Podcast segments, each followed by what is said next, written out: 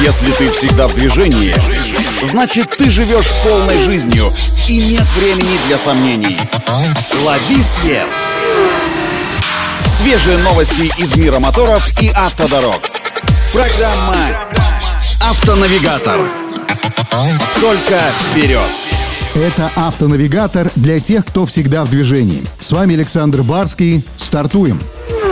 На днях на калининградском заводе «Автотор» началось серийное производство кроссовера Kia Sportage нового поколения для рынка стран Восточной Европы. Старт продаж новинки запланирован на второй квартал текущего года. Моторная гамма нового Sportage уже известна. Его предложат с двумя бензиновыми атмосферниками объемом 2 и 2,5 литра, а также тремя разными трансмиссиями и передним, либо полным приводом. Одной из самых доступных комплектаций российского Kia Sportage станет передний переднеприводная версия «Комфорт», оснащенная двухлитровым 150-сильным двигателем и шестиступенчатой автоматической коробкой передач. В нее войдут 17-дюймовые литые диски, светодиодные фары, двухзонный климат-контроль, медиасистема с 8-дюймовым дисплеем и пакет так называемой «теплые опции», включающий в себя подогревы форсунок стеклоомывателя, сидений и руля, а также дополнительный электрический отопитель салона.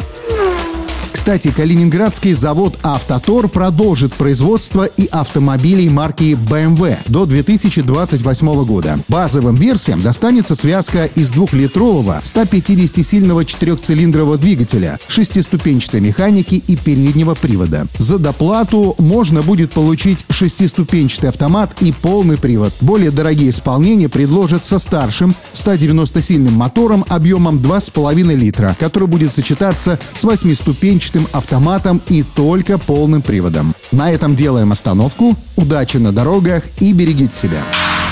Программа «Автонавигатор».